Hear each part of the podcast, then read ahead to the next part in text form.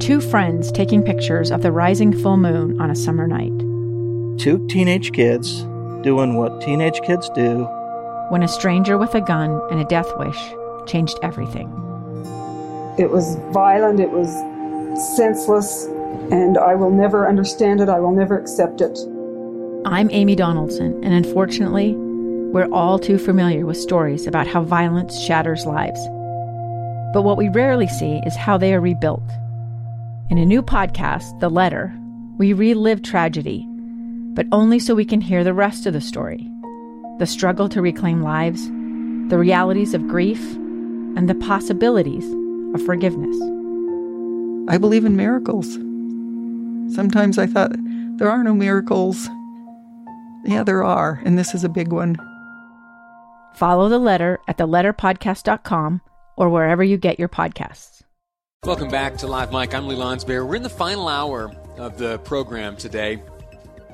About 40 minutes left for you and I to walk through some of the topics remaining. Uh, in, in just a moment, we're going to look at something that's bound for Mars.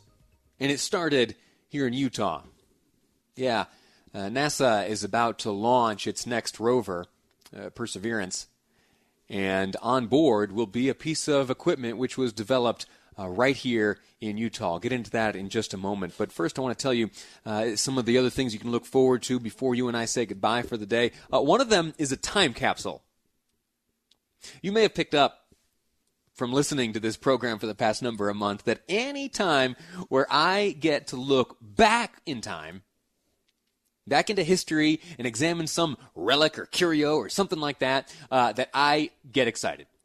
And it was just this morning uh, that a coworker of mine, someone I, I, talked about just last week, in fact, uh, Colby, he uh, is one of the unsung heroes here at KSL News Radio. If you if you use the app, and I invite you to do so, it's powered by Any Hour Services. It's the KSL News Radio app. You can get that on your iPhone, your Android, wherever you get your uh, your apps. You download the KSL News Radio app, and there's a little news tab. If you click on that, uh, you will see uh, a number of stories.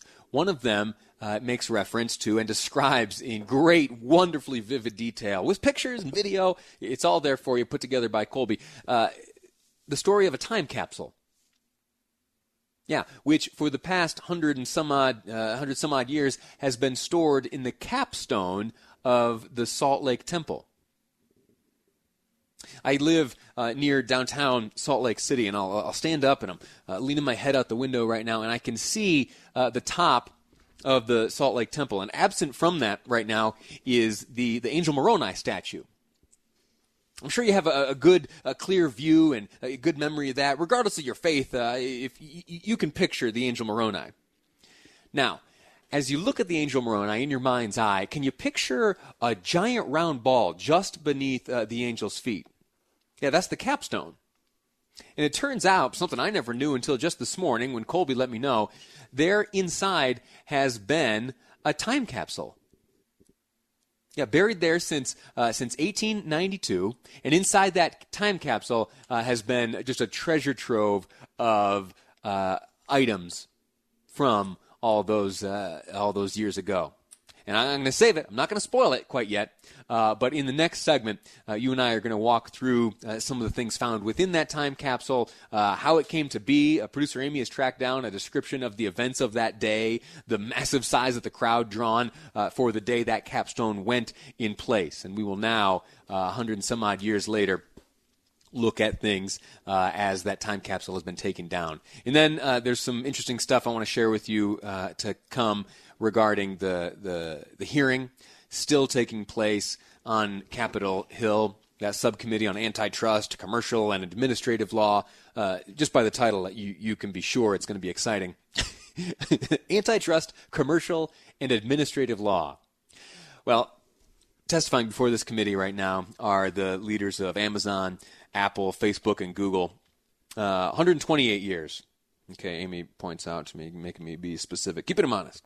Uh, right now, testifying is uh, Jeff Bezos, who, uh, anyway, I'll save this for the last segment, but uh, a little window into this. Amy and I yesterday were planning today's program, and we were trying to decide what what we were most looking forward to regarding this hearing uh, taking place right now in Washington D.C.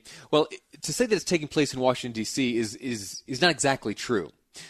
In the era of the coronavirus, many of these hearings uh, are able to be participated in remotely. And so you have uh, Jeff Bezos, you have Mark Zuckerberg, uh, you have uh, Tim Cook, and you have uh, the leader of Google, all participating in this press uh, in this hearing remotely. And so, what's the what do you want to know?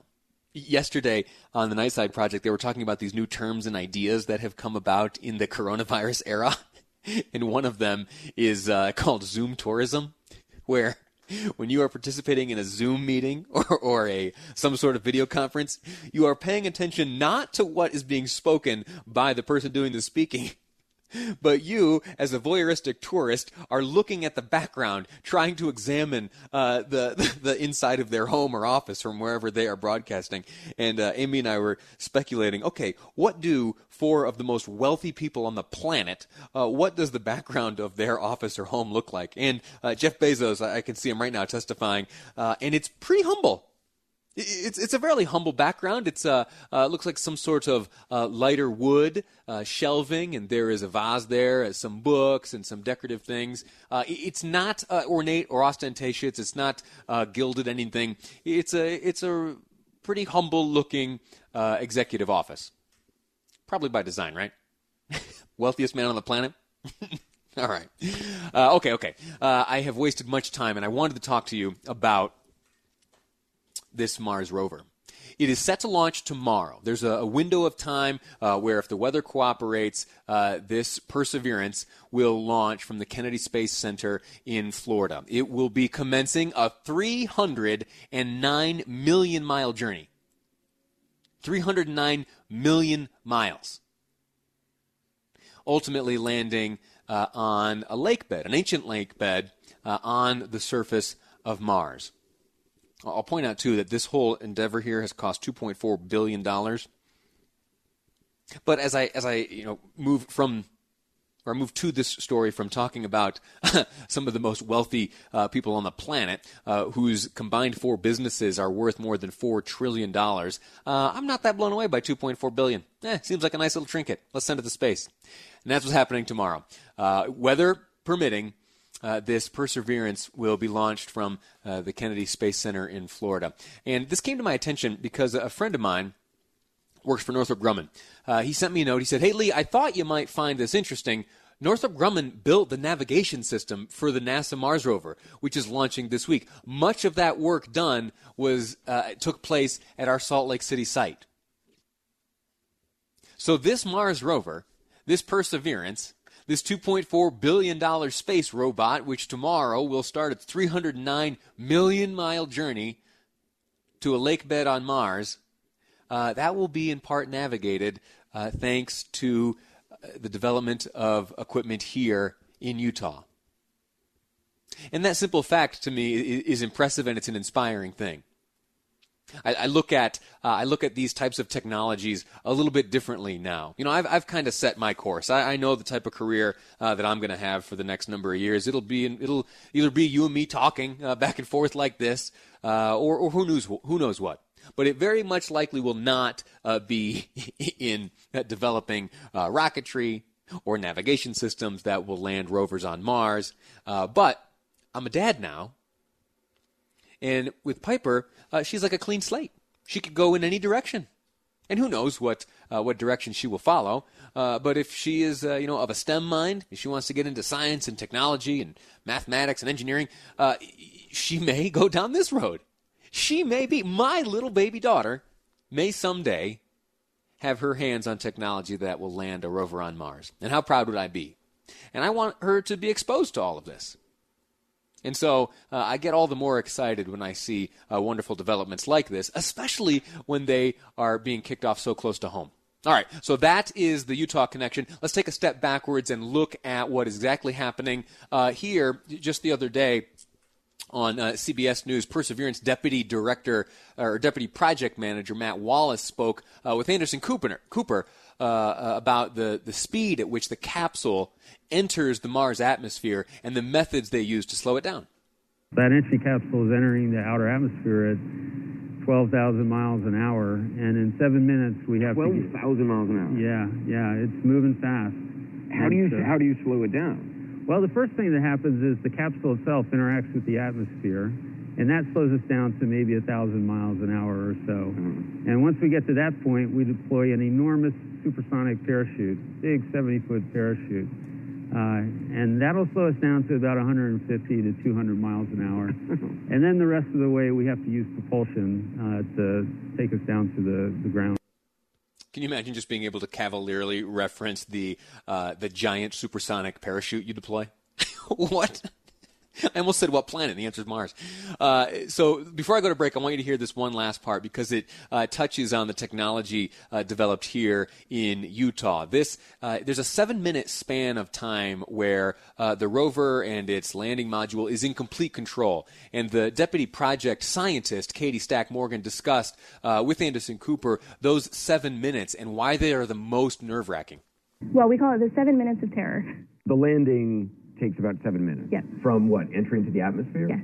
to actually So setting touching down. down on the surface. And during those seven minutes, who controls it?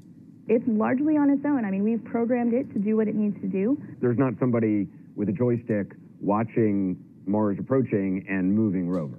No, definitely not no joystick. I mean, we, we can send commands to it, but but we've programmed the sequence for how it lands, and, and it does that on its own.